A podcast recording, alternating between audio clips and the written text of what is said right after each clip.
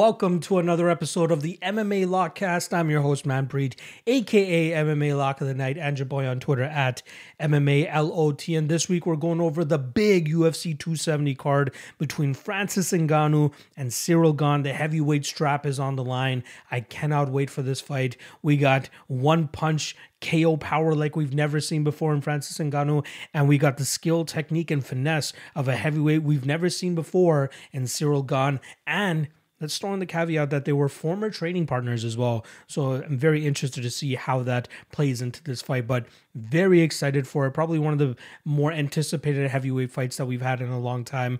Uh, and I can't wait to break it down for you guys later on in this podcast. A couple other interesting fights. Obviously, the flyweight strap on the line as well. The third time we got Deiveson Figueiredo going up against Brandon Moreno, who's now the champion. So a bit of a reversal in terms of uh, the positioning there, but uh, should still be a very fun fight. And I'm excited to see whether the minus 175, minus 180 line on Brandon Moreno is justified, especially considering that Figueiredo was a pretty heavy uh, favorite in their first two fights. Now we or their first the yeah their first two fights. We'll see how it plays out now in their third fight. And again, another uh, a bunch of other great fights. Cody Stamann versus uh, Saeed Nurmagomedov.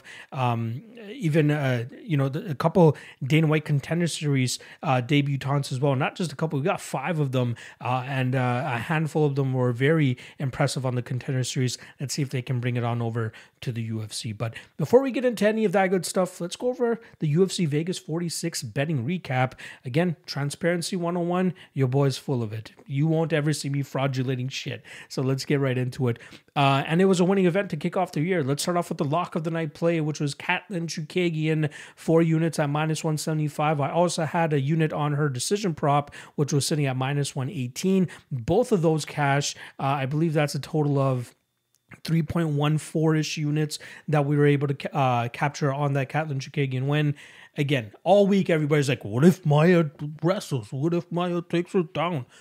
Guys, that's not how she fights. She shot, she's fought or shot four takedowns in her entire UFC career, and now people all of a sudden think that she's going to be Khabib because that's Katlyn's apparent. Uh, uh, flaw or her weakness that Jennifer was going to be able to take advantage of. Not at all. Uh, Katlyn won that fight convincingly round ones to round three. That is a lock of the night play if I've ever seen one, and I'm glad that I was able to cash on that. Next up, uh, we'll go with the dog of the night play that I ended up hitting. We had Court McGee. I had a unit and a half at plus 100 on him. Again, another spot where everybody's like the younger, uh, faster kid is going to get his, uh, you know, going to beat the old geezer in this fight, but Court McGee is still showing that he's hanging hanging around and can still compete with some solid fighters. And that's exactly what he did that night. Put an absolute beat down on Ramiz Brahimaj. Didn't seem close at all, in my opinion. So great win for Court McGee that night. Then we had a couple losses. I'll take them on the chin. First one was, uh, well, I actually had a parlay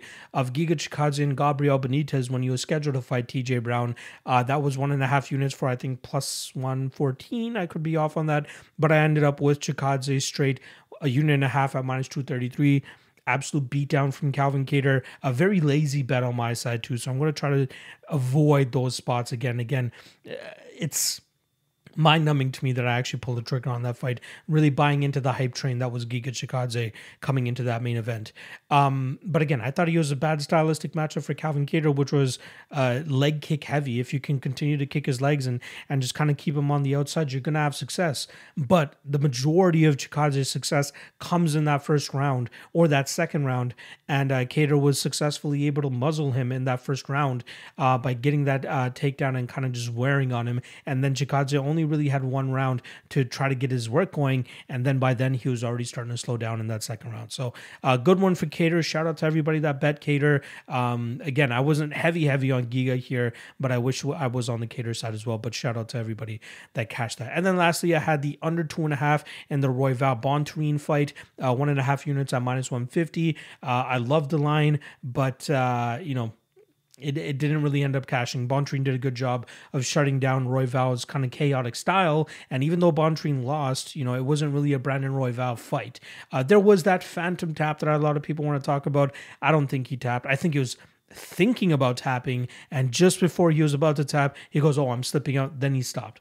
That's what I think. But all in all, plus 1.63 units on the event, 17% ROI on that night. We go uh, three and two on bets. Uh, again, happy to end up in the green. That's always the goal.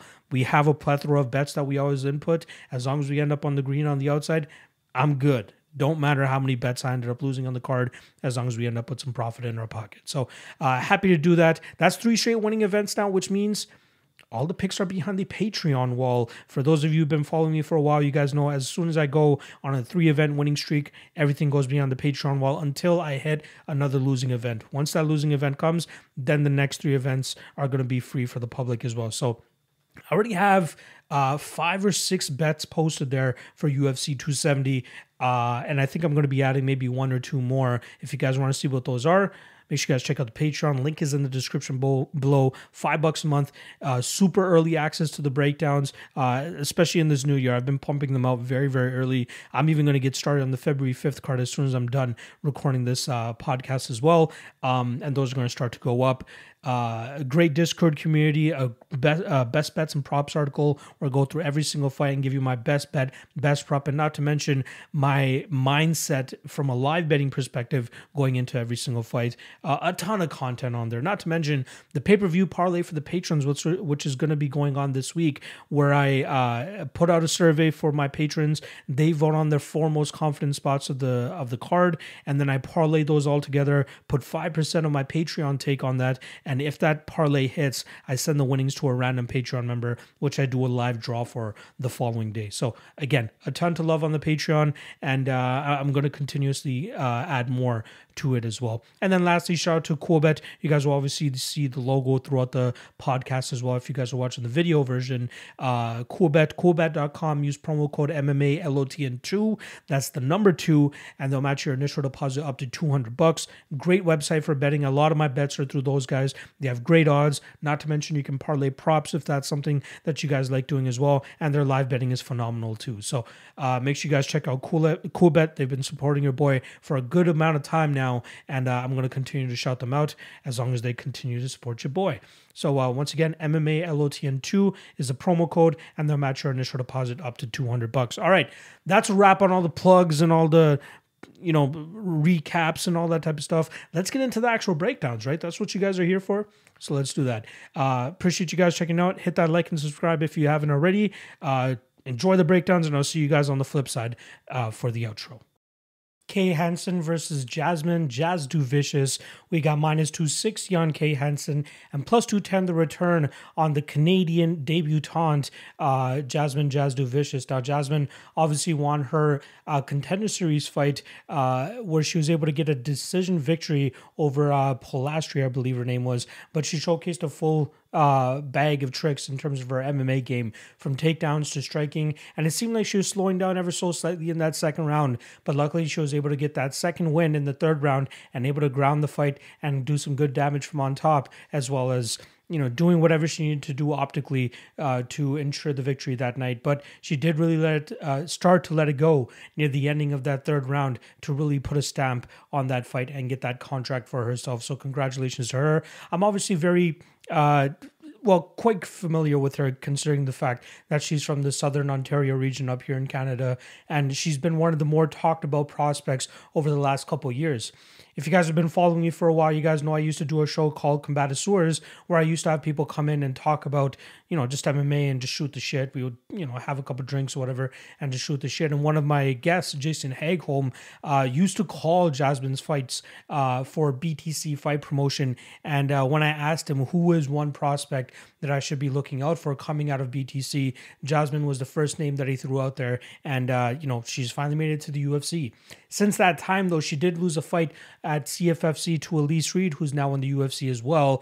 And obviously, it doesn't look the greatest on her record. But if you guys go back and watch that fight, I clearly had rounds one and three in her favor. No idea how she lost that fight. Not sure what the judges were watching there. But is what it is. It comes with the game. Luckily, she still finds her way to the UFC, and I think that they gave her a great matchup here in Kay Hansen to try to get her victory in her debut fight Now, I don't know what the public love is always with uh, Kay Hansen, right? She closed minus 190 against Jinh Yu Frey in a fight that obviously played out kind of closer than the, that line expected. Uh, the Cory McKenna fight, she came in as a pretty decent uh, favorite in that fight as well. She ended up losing that fight, although I do believe she deserved that fight. Uh, but here again, once again, she's coming in as a minus 260 favorite. Now, when she gets her best get work done, it's with the takedowns. It's with being able to get her jiu-jitsu going. Her striking game is still developing, but I got to give Jasmine the edge in the striking. Now, in the grappling realm, like I said, Hansen does have some damn good jujitsu, but I do see Jasmine improving her grappling game. And, uh, you know, I know those guys down there at Niagara Top Team, they have a star studded room of wrestlers and grapplers themselves. And I feel like they'll get Jasmine ready to go in terms of whatever Hansen's going to be bringing to the table in this fight. Uh, add in the fact that we got a five inch height and reach advantage in favor of Jasmine Jasudavicius. I think that Kay Hansen will struggle in this fight, right? She's been out of the cage for about 14 months dealing with undisclosed things. I don't know what's been going on behind the scenes, uh, but that's a long time to be outside of the cage and now come in against a you know, uh, Jasmine, who's about 31 or 32 years old, she is a woman, and Kay Hansen still around that 22, 23 year old mark. Um, she's still really crafting her way into her MMA game. Now, she does have a little bit more experience inside the MMA cage, but I do think that Jasmine's background will allow her to make up for the lack of MMA experience she has in comparison to what Kay Hansen brings to the table here.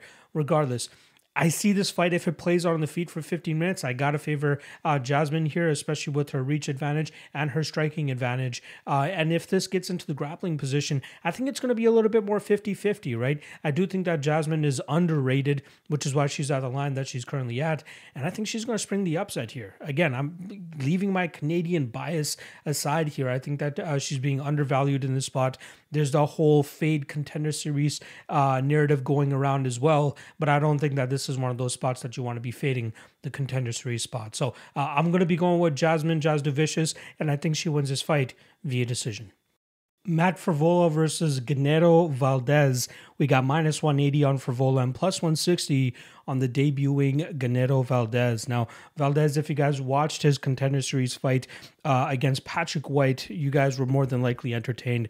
Absolute slugfest of a fight where both these guys knew that the contract was on the line and they knew they had to do it in an impressive fashion. And luckily for Valdez, he had his low spots in that fight as well. But luckily for him in the second round, he's able to land a beautiful punch to knock out Patrick White and secure his contract. But goddamn, the man was close to a minus 1100 favorite that night, and he almost let it slip through his fingers as uh, Patrick White was putting up more of a fight than he had expected that night. But Patrick White, Alaska FC product. And if you guys have been following me for a while, you guys know I love fading Alaska FC products. But to have that close of a fight with a guy like that is a bit of a red flag for me. Now, uh, Genaro Valdez, I feel like a lot of his uh, regional success has come against very low level competition, right?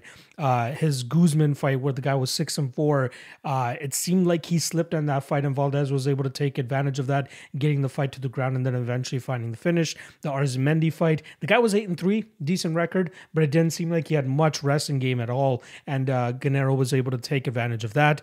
Uh, Bautista one and two gives up a standing rear naked choke without um, with nearly no resistance. Um, so there are a couple spots uh, throughout his career on the regional scene where you can be like, okay, maybe the the skill difference was just too vast, and by too vast I mean like he's mediocre, and all these other guys were very low level. Uh, he has decent power in his hands, but when he when he gets most of his success going, it's with the takedowns. It's when these getting these guys to the ground and uh, really just kind of grinding them from on top. Uh, but the funny thing is, if you guys go back and watch his Portales fight, where the the kid was four 0 going into that fight, Portales controlled him for the majority of that fight before he ran out of gas, and then Valdez was able to find himself on top of him, and then eventually get the finish of his own. Uh, I'm not sold on him, man. I'm really not.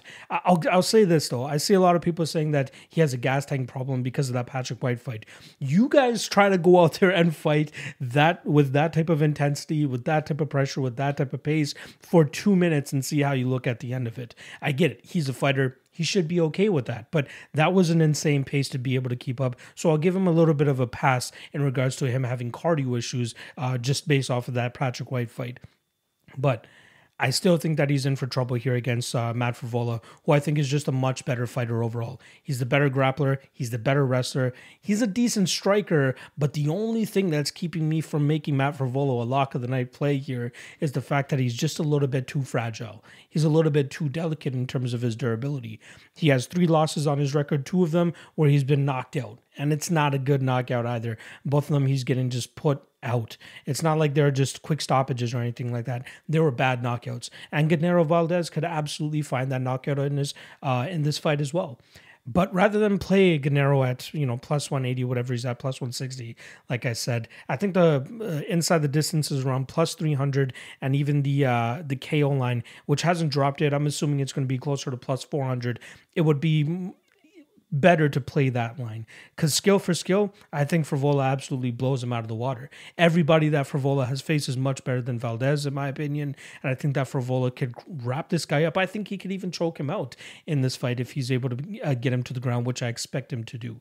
So uh, violence is not a bad spot here. The under two and a half is sitting around plus one hundred. I think that's good. That's a good spot as a bet. Uh, but the way that I'm, I might approach it this way. I might not do it, but I might take some Frevola money line because the, the odds seem to be coming down now. I remember Frevola you know, a couple days ago was around minus 220. Now the money's coming in, pushing him down to minus 180. Uh, I'm going to wait out fight week and see how much lower he gets and how much hype this Valdez kid uh, continues to uh, produce from the public here.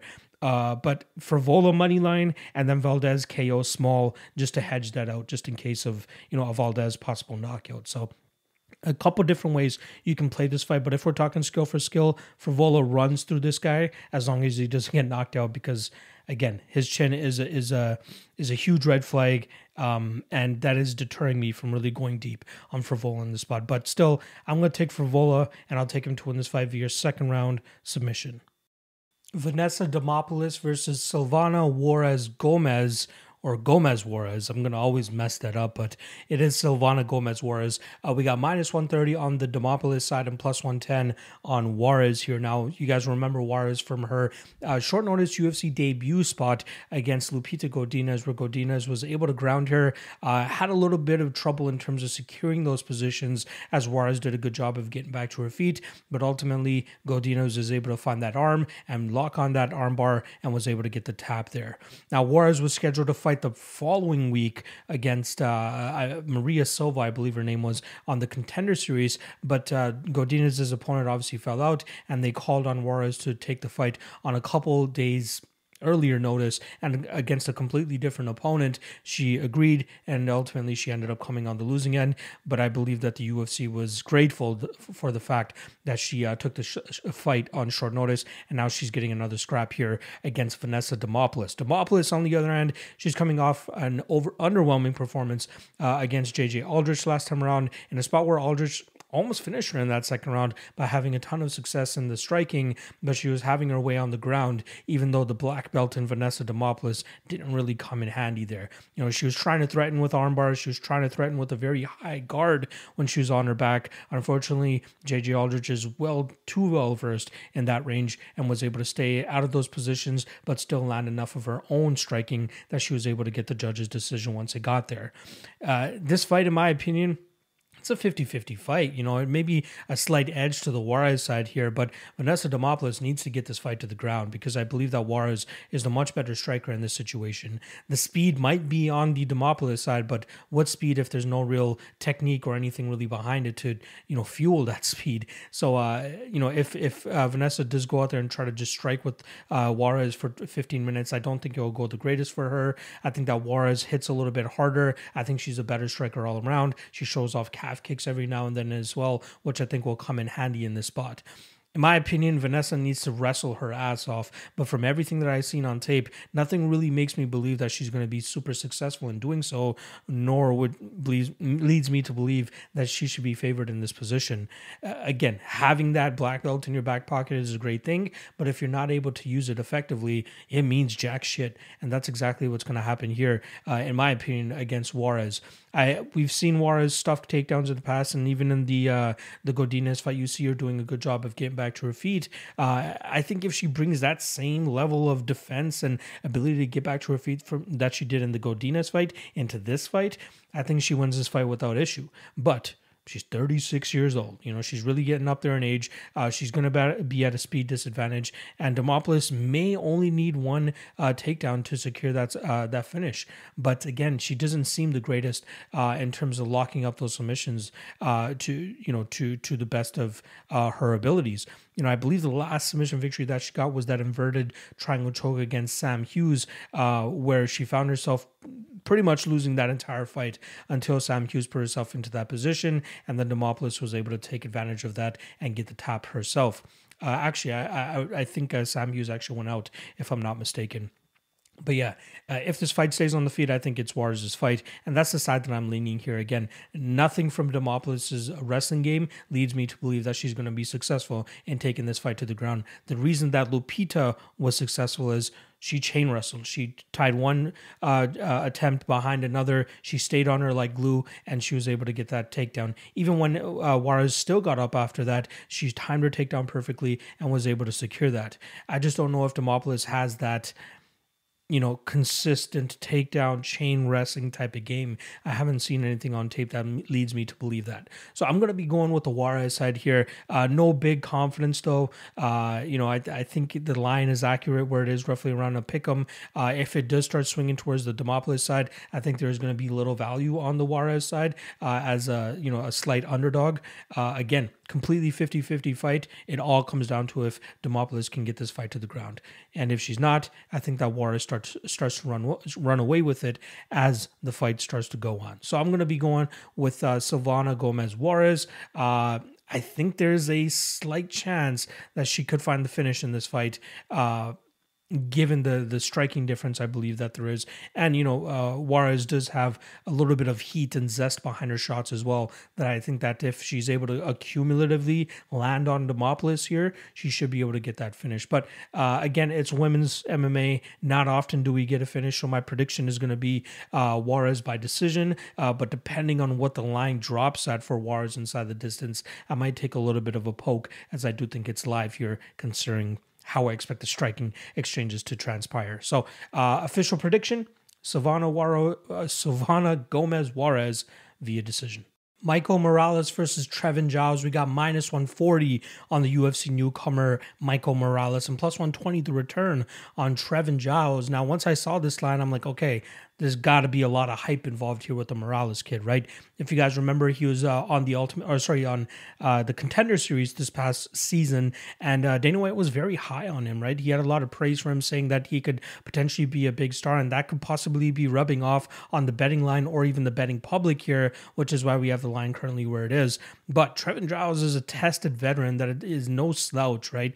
Uh, he he's very uh, fast with his jab. His hand speed is uh, one of the top in that division. Um, his movement is great, and I don't think he's going to be intimidated by this kid, Michael Morales, who I believe is still only 22 years old. Uh, he was able to get that victory on the uh, contender series uh, by decision. Uh, we finally saw a fighter that did not seem intimidated by the striking or the power of Morales. Right? If you go back and watch some of the uh, the regional tape on Morales, it seems like a lot of those fighters were even beaten before they came inside the cage, and even uh, they didn't even look like they deserved to be in the cage to begin with. So Morales Morales was able to really build his name off of uh, a lot of these guys that, again, probably didn't deserve to be inside the cage. Then he got a shot on the contender series against a legitimate guy. I'll give it to uh, him in terms of being able to get the victory in that fight.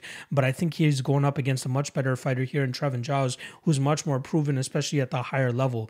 And I think it's a little bit crazy that Morales is a, a, favorite over Giles in the spot. Yeah, I know Giles got knocked out in his last fight against Dricus Du Plessis, but Du Plessis is a very uh, legitimate UFC fighter in his own right as well. So uh, I, I, think Trevin won't be intimidated by Morales here. I think if he is able to get his jab off and can use his uh, movement properly, he can start to touch up Morales here, and we could see Morales start to get discouraged in this spot. Morales is a solid striker, right? But again, we don't know how much he truly brings to the table considering the level of competition that he's been going up against. Yeah, it looks nice when you're beating up on somebody that doesn't want to fight, but uh, how does it look against when you're actually going up against some resistance?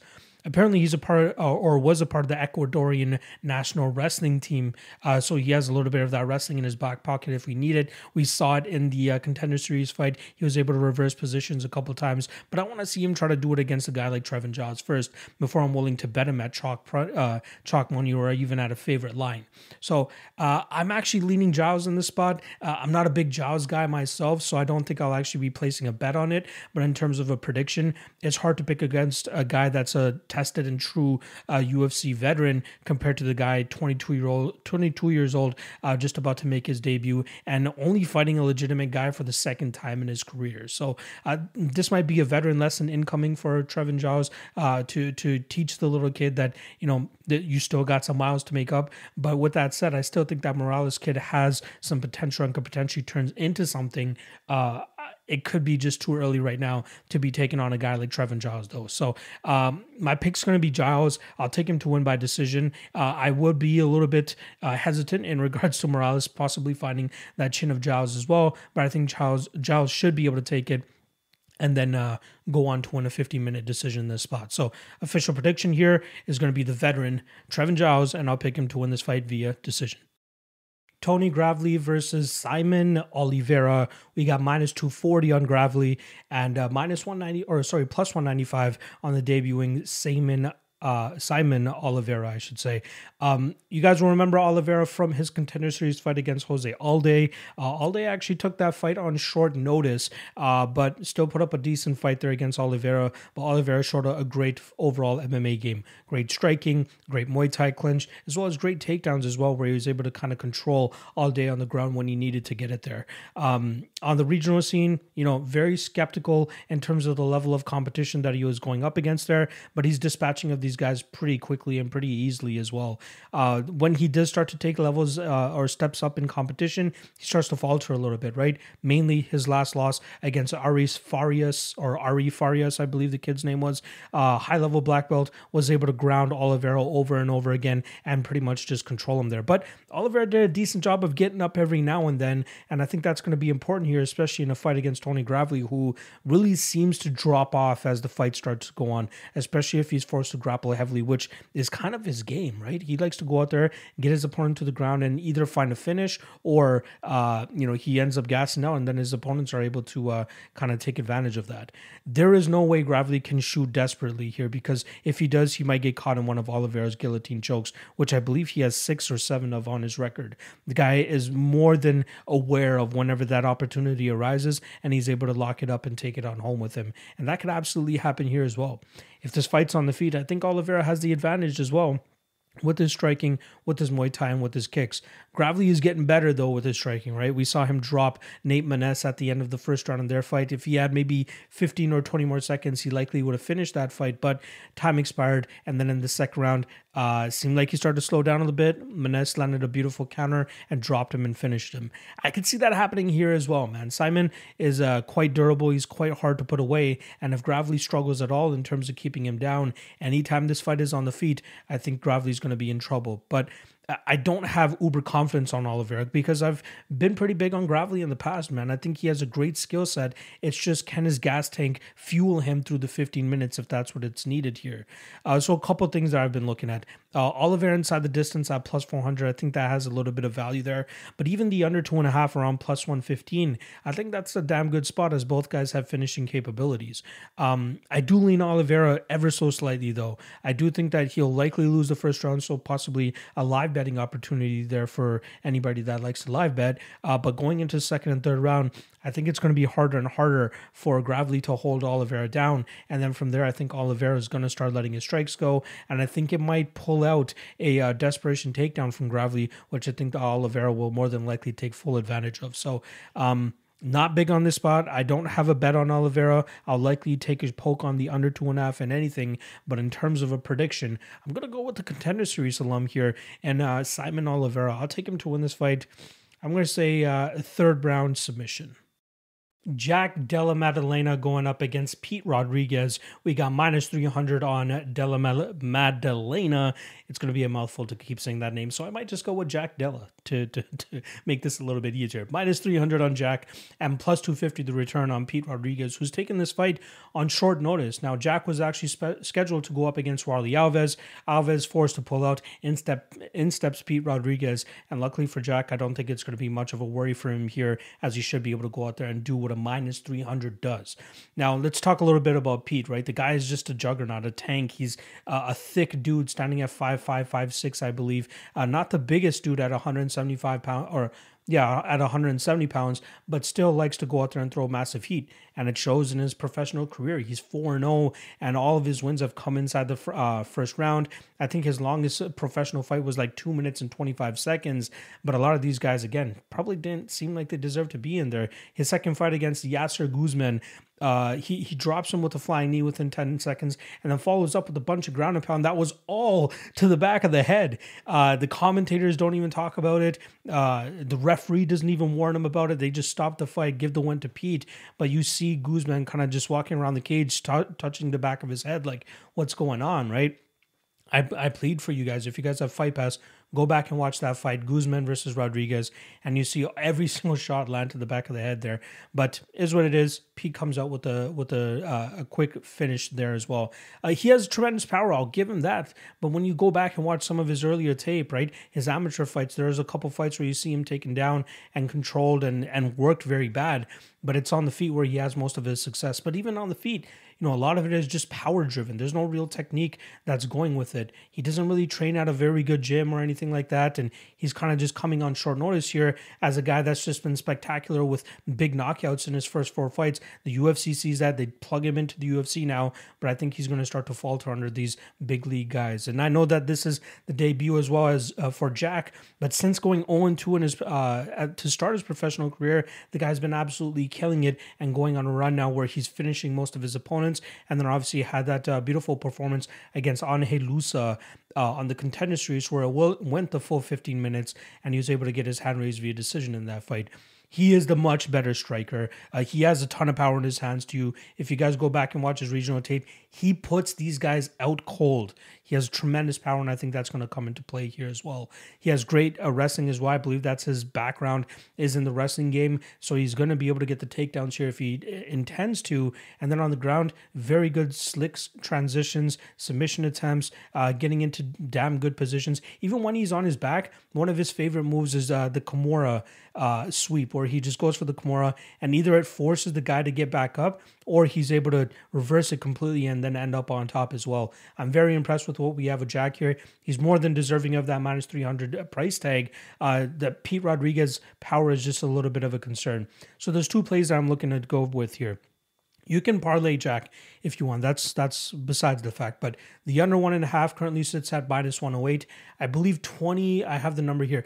21 out of their combined 26 fights. That's including their amateur careers as well. Both of these guys put together, uh, 21 out of 26 times the under one and a half hits, and that's currently sitting around even money. So I'll likely be taking a shot on that. But I think the lock in this fight, and uh, I, I use the word lock pretty pretty significantly here, is the fight doesn't go to decision. I think one of these guys is going to go out. I think it's actually going to be Pete who suffers his first ever professional loss here, uh, and I think it's either going to come late first round or early second round. That's where we see Jack start to let his hands go and find that knockout victory or even submission. But I think he'll probably knock Pete out here. So I'm gonna go. Um, actually, you know what? I, I think he will use his wrestling, and I think he'll eventually find that submission or ground and pound. I'm gonna lean more so with the submission though. So we'll go uh, Jack Della Maddalena via submission in round one.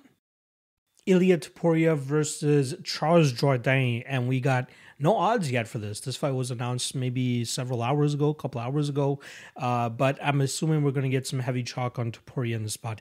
Even if he opens around minus 200, he's likely going to get bet up to about minus 400, minus 450. There is a ton of hype around him, and well deserved too, because I truly think he'll be a solid top five prospect in no time. Uh, I was hoping that he'd be able to get that uh, Movsar Evloev fight, uh, just because it would have a little bit more ramifications in terms of the rankings. But here against Charles Jourdain, still a very entertaining fighter that he's going up against. And this could be an entertaining fight as well if Topuria decides to, you know, accept the duel here and, and uh, strike with uh, Jourdain rather than looking to take the easier path to victory, in my opinion, which is going to be the grappling, the wrestling, and the jiu-jitsu here. Charles Jourdain, very fun fighter, very exciting fighter, and he's going to be just over a month shy of his last performance where he was able to get that win over Andre Ewell, uh, where he showed a you know a ton of thirst for blood and thirst for war in that fight, where he just kept going forward and um, you know, was very making it very difficult for uh, uh, Andre Ewell to get his own game going. Here, though, I think he's going to have to mind his P's and Q's a lot because at any point, I think Topuria, Topuria, uh, I think Topuria can drag this fight to the ground and use that black belt very well and just absolutely dominate Jourdain on the mat. Again, this could be a fun fight if it stays on the feet, but I don't expect Topuria to uh, dilly dally too much here. I think he wants to drag this fight to the ground, get Jourdain out of there, maybe get a performance bonus, and then get back in the cage against a ranked opponent so that he can continue his ascent up that up that ranking. Uh, and ex- that's exactly what I'm uh, expecting here. I'll likely have Topuria in most of my parlays. Again, Jourdain, great fighter. Love the kid. Watched him since his amateur days. But this is a very tough matchup for him. If you historically go back and look at what uh, has given Jourdain problems, it's guys with grapple heavy game plans, and that's exactly what Topuria should be able to um, implement in this spot. So I'm going Topuria again. No odds out yet. I'm expecting it to be chalk. Um, I'll likely take some inside the distance too in case he uh, can go out there and submit Jourdain, which I think he should be able to. Uh, but uh, just to be on the safe side, I'll probably throw him in a couple parlays here. So um. Official prediction: uh, Ilia Topuria. I'm going to say TKO. You know what? Let's just say inside the distance. Uh, for for the sake of the podcast, let's go inside the distance. TKO. Um, second round. Raoni Barcelos versus Victor Henry. We got minus 350 on Barcelos and plus two, uh, 285 on Victor Henry here. Now, this fight's been scheduled a couple times. I believe it was supposed to be happening on December 18th. Uh, it could be COVID issues, I believe, that forced one of the guys to pull out. Then they got moved to the January 15th card. Didn't transpire on there either. But luckily, here we are getting at UFC 270 because I just want to see a Raoni Barcelos throw down, right? The guy doesn't have too much time to be fighting at a high level. So let's get the fights on their way, especially against a guy in Victor Henry who's just making his UFC debut. It won't really push uh, Barcelos too far up the ladder, but at least he'll be able to get into the cage and hopefully uh, rebound from his last loss against Timur Valiev, which was a very underwhelming performance from him. Now, in that fight, I think his downfall was the fact that he just didn't throw enough, right? He got behind on the scorecards in round one. Round two, he picked it up a little bit more, but then in round three, he started to fall back again, right? I think it also had to do a little bit with Timur Valiev's movement. Uh, very uh, mobile target, right? It's very difficult to get a beat on him and, and try to find where he is to get your striking off. Um, and then even the the wrestling was very difficult to implement based on the amount that Valiev was moving in that fight, and it just rendered you know uh, Raoni Barcelos useless in that fight. He just couldn't get anything going. Now in this fight against Victor Henry, he's fighting another grappler here. Uh, Victor Henry, no slouch either, right? He's been around the scene for a long time. Uh, he trains under Josh Barnett. It's been a long time coming that he deserved this shot in the UFC, and I'm glad it's finally coming. This is a guy I expect to see get a couple wins inside the UFC just not here against a, a top level opponent like Raoni Barcelos, which is why the line is currently sitting at minus 350.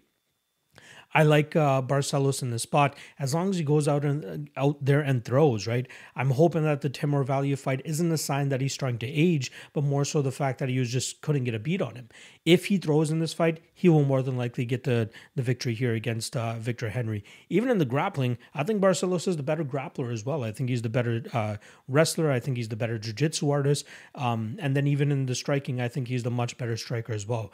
Uh, I'm finding it hard to believe where Victor Henry can win this fight. The only way he does is if he has more output than Barcelos, and Barcelos is still suffering for whatever it was uh, he did in, or whatever he was suffering from in the uh, Timur Valiev fight. So um, I like Barcelos quite a bit here. I don't mind him as a parlay piece. Again, Victor Henry will have a decent a career in the UFC he just won't be able to win his first fight in the UFC here against a very high level opponent in Raoni Barcelos. So, uh, official prediction here is going to be Barcelos. I'll take him to win by decision. Uh, I think his submission prop is actually a little bit live here. Uh, last time around is roughly around plus one fifty, uh, plus four fifty five. Um, the the odds makers have yet to drop the props once again for this fight, but uh, last time around it was plus four fifty five, and I like that spot. I'll take a little bit of a sprinkle on there, but more off. Uh, but but I will actually have uh, Barcelos likely in a, a couple parlays.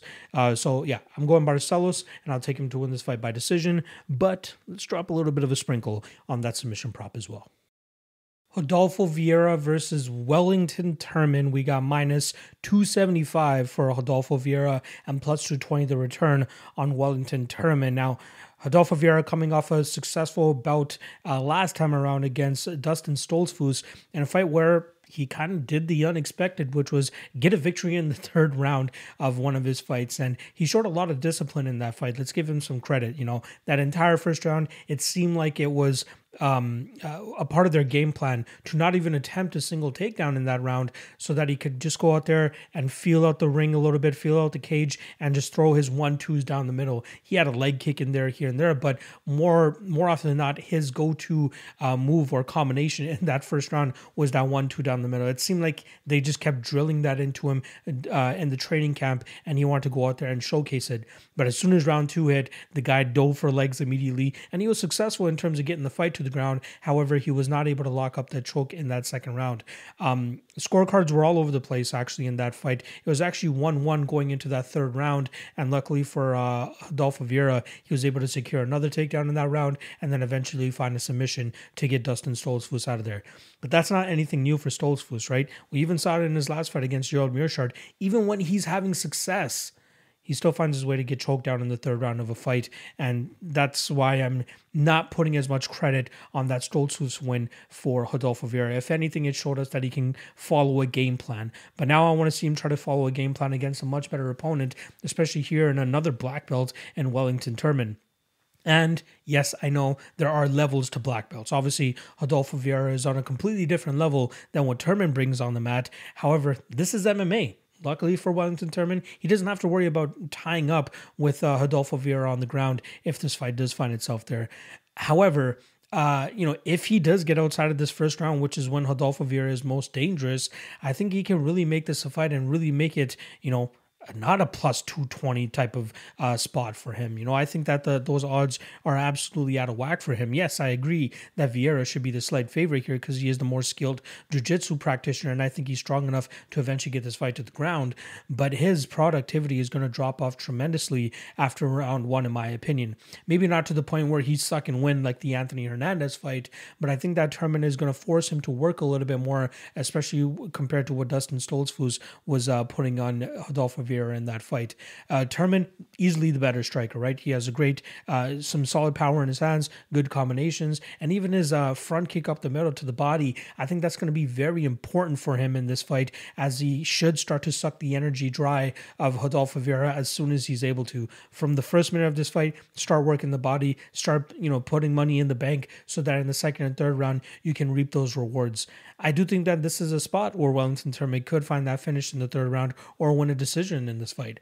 I don't get the whole, you know, why everybody's all of a sudden, not all of a sudden, why everybody is just uh, engulfed in uh, this Rodolfo Vieira side of things, uh, and you know, betting him all the way back up to minus two seventy five again. I believe it did open up around minus three hundred, minus three fifty, and money has been coming in on Turman, but still, even at minus two seventy five, I think this line is a little bit out of whack. So, uh, yeah, I, I like the Wellington Turman side here. Uh, last thing I'll say about him, I know a lot of people are going to be low on him because of the Sam Alvey fight and having as close of a fight as he did there. However, Eh, you know, say what you want about Sam Alvey. Yeah, he's not the, you know, in his greatest form in 2021 or even 2022. But the one thing that seems to hold up and withstand the test of time is his takedown defense and his ability to get back to the feet. And that's the game plan that Turman had was drag the fight to the ground and try to get your jiu-jitsu going. However, Sam Alvey did a good job in terms of nullifying that. But even with that, Wellington Turman was still able to pull out the victory, even after getting two points taken away for consistent eye pokes that he was. Uh, hopefully, uh, he gets under control when he goes in there and fights Rodolfo Vieira this weekend. So, um, I like Turman. Uh, I don't think we'll see him obviously, you know, take the same approach as he did in the Sam Alvey fight. However, I don't think he would. Um, I don't I won't leave it out of the question in terms of if he tries to engage in the jiu-jitsu with Rodolfo Vieira the longer this fight goes. You know, in the second and third rounds, that's where I can see him going for the takedown and trying to get the better of Vieira on the ground, especially when Vieira is starting to huff and puff a little bit. I think Turman has the obvious cardio advantage here, and I think he's the better fighter overall as an MMA fighter. But again, I'm giving the slight advantage to Vieira in this spot, given his uh, jiu-jitsu credentials. Uh, but at plus 220, I got to take the shot on uh, Wellington Turman in this spot. The odds are way too wide, and he has a damn good chance of winning this fight. He's not Dustin Stoltzfus. We know that guy was a complete bust to begin with.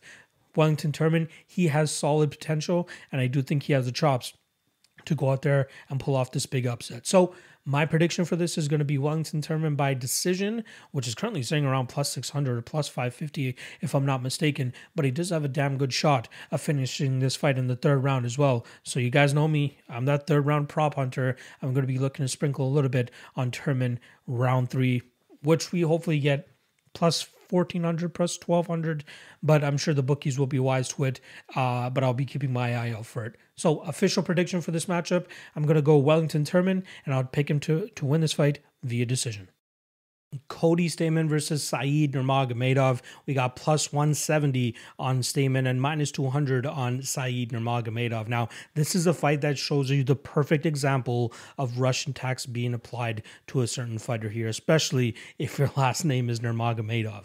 Um, there's there's normally two types of Dagestanis whenever they come to the UFC, right? There's the East Coasters and the West Coasters, and what I mean by that is the East Coasters normally uh, put themselves together with Mark Henry uh, over there in New Jersey, and those guys are you know usually guys that like to go out there and strike rather than use their grappling. And then on the West Coast, you got the AKA Dagestani guys like the Khabibs and the Islams and the Umar Nurmagomedovs. Uh, those guys like to take that grapple heavy approach more so than uh, the the striking uh, first guys guys from the East Coast. Like some of the other guys that you'll find on the East Coast, Zabit, another guy that likes to align himself with Mark Henry, um, Timur Valiev, and obviously here you got another guy in Saeed Nurmagomedov who likes to do that as well. A lot of spinning stuff, a lot of kicking. That's kind of his game. He likes to play on the outside at kickboxing range and just kind of render his opponents uh, useless by just staying at range, moving well, and staying in that distance and using his kicks to to provide him the range that he needs to, to stay comfortable.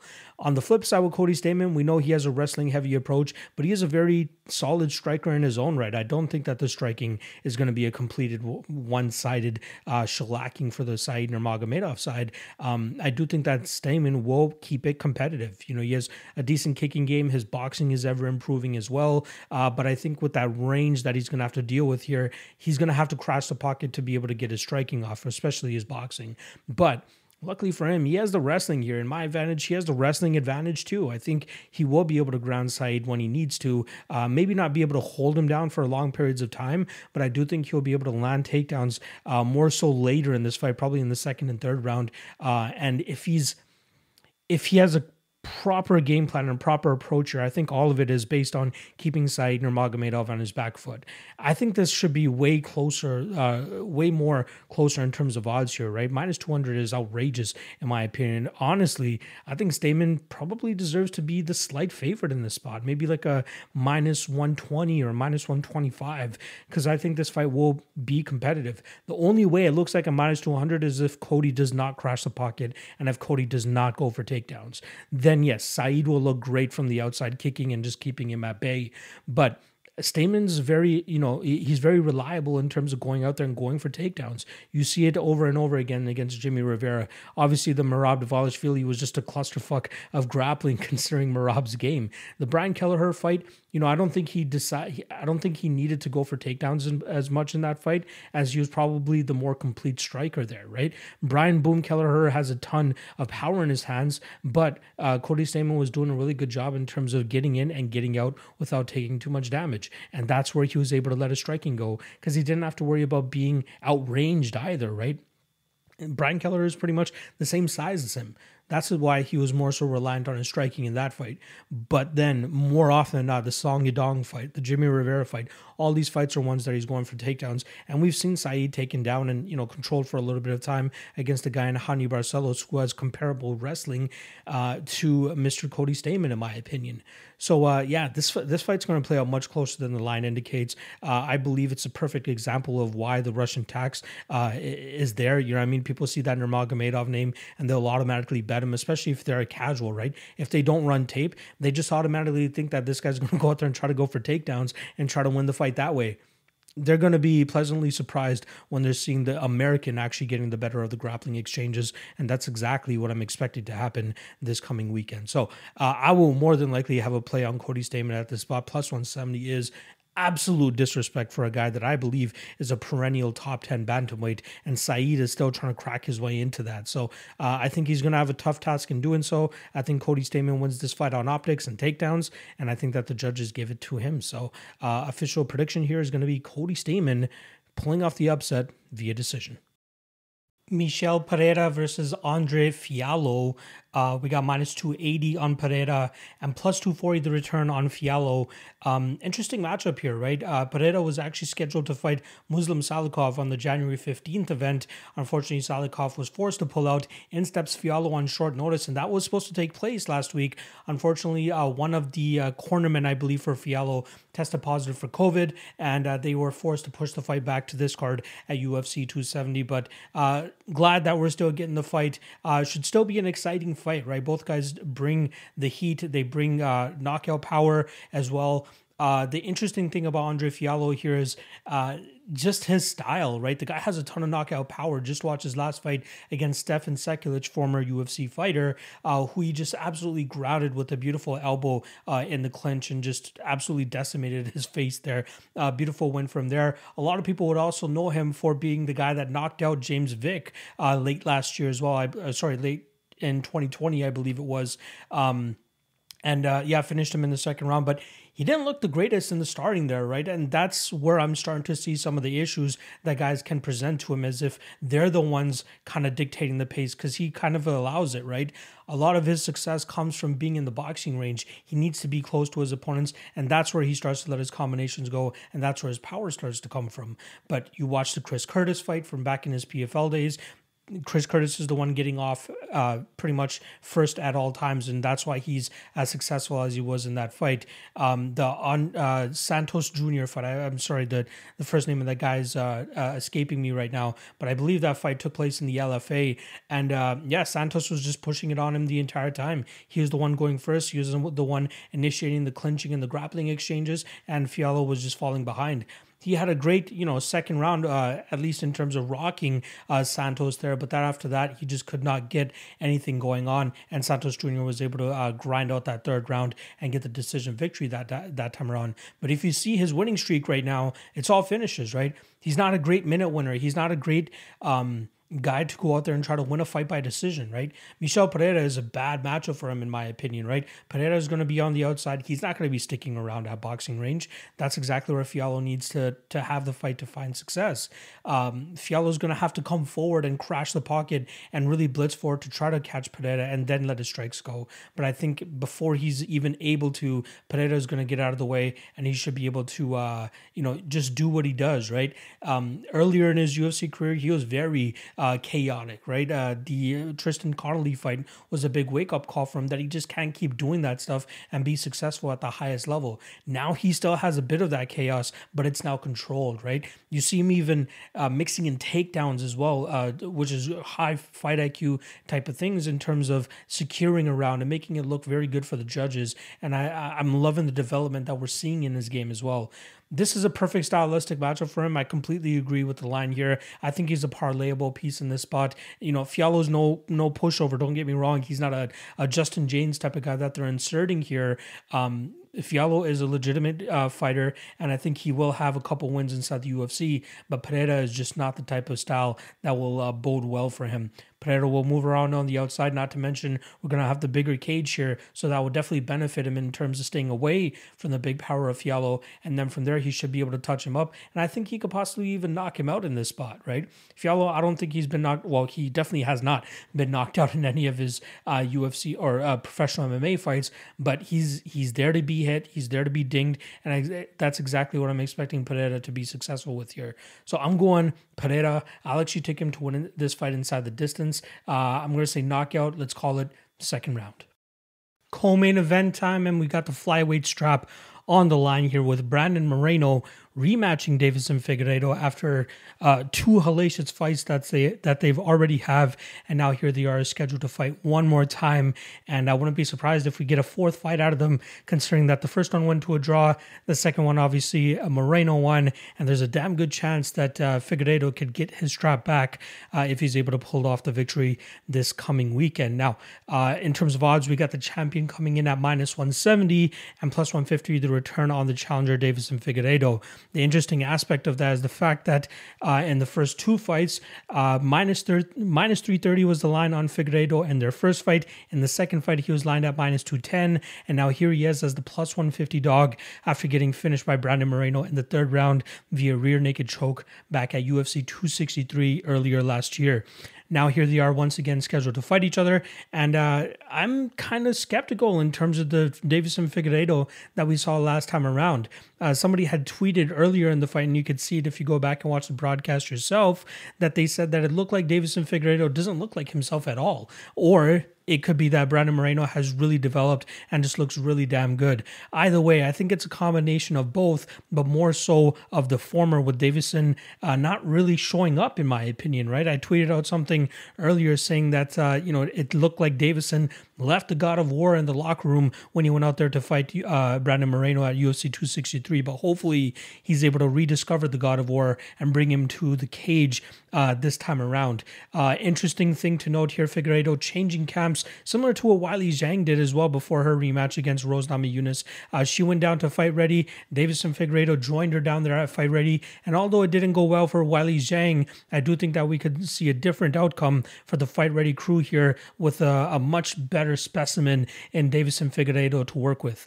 Now, I think the main thing that happened in the first fight that didn't happen in the second fight was that Brandon Moreno respected the power a little bit too much of Deiveson Figueiredo in that first fight, but Figueiredo forced him to uh, respect it right? He put the pressure on him from the jump.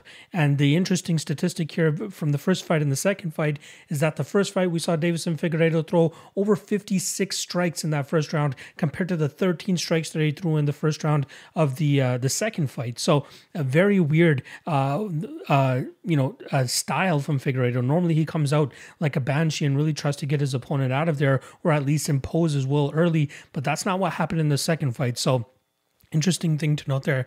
Uh, the first fight, I actually scored at 48 46. You know, there was that point deduction, I believe, in the third round uh, for Figueiredo for a low blow. Uh, but even with that point deduction, I thought he won rounds one, two, and five. Uh, and then obviously that round three would have been a 9 9. But I thought 48 46 was the correct score. One of the judges actually gave round five to Brandon Moreno, which makes absolutely no sense to me because if you guys look on MMA decisions, 92% uh, of people, 92% of uh, 883 uh, submitted scorecards uh, gave round five to Deiveson Figueiredo, which I believed was the correct scorecard for that specific round. Um, yeah, I, would be interested to see if we would have got the rematch, even if uh, that uh, that fight did go Deiveson's way. But the fact that it was a draw, obviously there was supposed to re- be a rematch after that.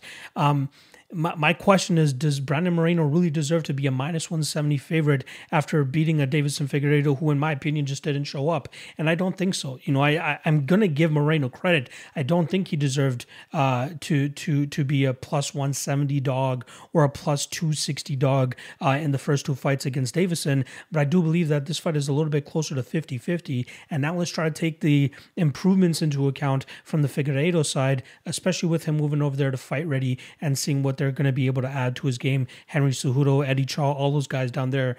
Uh, a very specialized training camp they're going to be having for Figueiredo. So I can't wait to see what they have in store for Brandon Moreno this weekend. I like Figueiredo in this spot, given the odds that we have, plus 150 on a guy that a lot of people didn't expect to be touched in the 125 pound division, even the Moreno fight, right? The first time around, everybody thought it was just a foregone conclusion that Deiveson was going to get him out of there and he was going to continue his reign of the 125 pound division.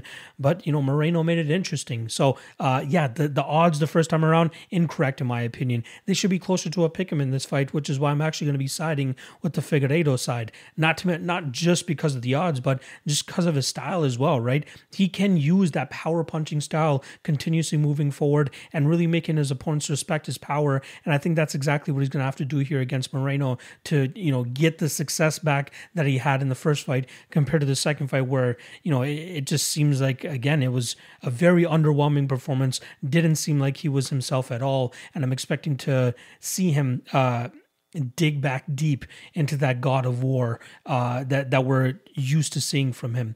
So I'm going to be going with Deiveson Figueiredo here. I don't expect him to finish Moreno. You know, Moreno, uh, tough Mexican chin, very tough to put away. Uh, in five professional, I believe five or six professional MMA losses, never been finished. He was obviously finished on the contenders, or sorry, on the Ultimate Fighter uh, by Alexandre Pantoja via, via rear naked choke. But this guy has a cast iron chin. He can be dropped. He can be wobbled but it's very difficult to put him away. Uh, so I do think we'll we'll get something similar to their first fight, uh, a war hopefully. But I do think that the more impactful and significant shots are going to be coming from the God of War, which is why I'm going to be taking him to win this fight. So I'm going to be going with uh, and new uh, Deiveson Figueiredo to win this fight via decision. Here we go, the main event of UFC 270, and it is to determine the baddest man on the planet. We got the heavyweight strap on the line here between champion Francis Ngannou and challenger Cyril Gane. In terms of odds, the challenger is actually the very slight favorite here at minus 125 plus 105 is the return on the champion Francis Ngannou. Now, uh, Cyril Gane has gone through that heavyweight power punching gauntlet that I've been talking about. If you guys have been watching my uh, content for a long time now, you guys know I've been alluding to this this heavyweight power punching gauntlet that has four levels. Level one, Walt Harris, Gane got to skip level one. Level two, Jairzinho Rozenstruik, we saw him go out there and beat him over a 25 minute period, uh, relegating him to about not many strikes. I think it was a very low percentage of strikes that uh, Jairzinho Rozenstruik actually landed in that fight. The third uh, level of that, Derrick Lewis, I think we got him down to only 16 strikes landed in uh, roughly four rounds of fighting, and uh, Cyril Gane was able to uh, dispatch of him later in that fight. And now level four, boss level here, going up against a champion here in Francis Ngannou. These guys, all all four of these guys, they may not have the skills produce. Or the skills to be one of the best fighters in in the in in the UFC, but they have the power to back it up, and that's usually what allows them to get their victories. Derek Lewis, we know he's one of the least skilled fighters in the UFC, but boasts the UFC record for most knockouts because he has hellacious power in his hands, and the same thing can be said about Francis Ngannou. However, his skill set is starting to develop to develop more and more ever since he's joined forces with Mr. Eric Nicksick. We saw some of those skills on full display against Stipe Miocic when he was able to captured the title early last year, where we saw him stuff a takedown and we saw him use leg kicks and body kicks and be a little bit more methodical and surgical with his approach. But we still did see that wild winging style at times that has kind of allowed him to, you know, start to gas out and and slow down as we saw in the first Stipe fight. But luckily for him, he's always able to find that knockout blow that allows him to get his hand raised. But this fighter in Cyril Gane will be easily his toughest test to date because of the mastery that Cyril Gane shows in regards to his range management and in terms of not getting hit. I think he boasts one of the best uh, ratios in regards to strikes, uh, significant strikes landed versus significant strikes absorbed at plus 2.97. The guy just goes out there, hits, and doesn't get hit. He does a damn good job of really uh, nullifying the amount of success that his opponents have with their significant strikes, and he's just able to get off on his own game. And the uh, going back to Francis Ngannou in that first fight or that second fight against Stipe, like I said, we saw him uh, defend a takedown pretty well, and it seemed like everybody just lost their shit, saying that oh he's absolutely untouchable now. Now that he knows how to defend takedowns, but you got a guy in Gane who knows how to play the full MMA game, and I think that's what's going to cause Francis Ngannou some issues here. Uh, uh, Francis was able to use leg kicks and body work uh, to really kind of mix it up with Stipe Miocic, but it was obviously that big right hand that he was waiting to land eventually on Stipe Miocic, and that's exactly what happened in the second round, allowing him to capture that heavyweight strap. However, the like I was alluding to earlier, the mastery of range for Cyril Gane here is going to be the main reason as to why I think Gane is going to be able to win this fight. I think he can get in and out, play with that lead leg kick like he likes to a lot to set up the rest of his offense offense. And more often than not, even though he's not throwing with hellacious power like Francis Ngannou is, he's able to kind of get his opponents to start backpedaling and start moving backwards because they're just scared of as to what's coming next. So he taps the front leg a little bit, then he either goes to the body or he goes up high. Um, you know, he, he doesn't overextend himself either. He waits for the perfect opportunities to finally let his strikes go and really start to flow in there more and more with the with the offense. Uh, we saw him start to open up with Derrick Lewis later in that fight as he started to sense Derrick Lewis start to slow down. Not to mention, uh, the southpaw stance here for Cyril Gane could potentially give Francis Ngannou issues, who's quite used to fighting guys uh, that are in the same stance as him in that orthodox stance. But Cyril Gane can play from both stances, but he seems most comfortable from that opposite stance, southpaw, which I think is going to cause Francis some issues in this spot. In my opinion, Cyril Gane is going to go down as one of the greatest heavyweights of all time if he passes this Francis Ngannou test. I think. Uh, you know, obviously that big right hand is is huge trouble, but uh, I think honestly, I think that Curtis Blaydes could potentially be his toughest opponent eh, because we haven't seen Cyril Gane deal with a, a, grapple heavy approach from any one of his opponents. And he doesn't have that, you know, touch of death like Francis Ngannou does or, or that touch of death that uh, Derrick Lewis does. And that's what Curtis Blaydes has fallen or fell to in the past. Um, but still, I think he passes that Curtis Blaydes test. In this specific one, Gane just needs to stay away from that big right hand. If he's able to do that, I think he runs away with this fight. His fight IQ, his speed, his movement, his ability to stick to and execute a game plan is exactly why I expect him to go down as one of the greatest heavyweights of all time. I, really like him in this spot.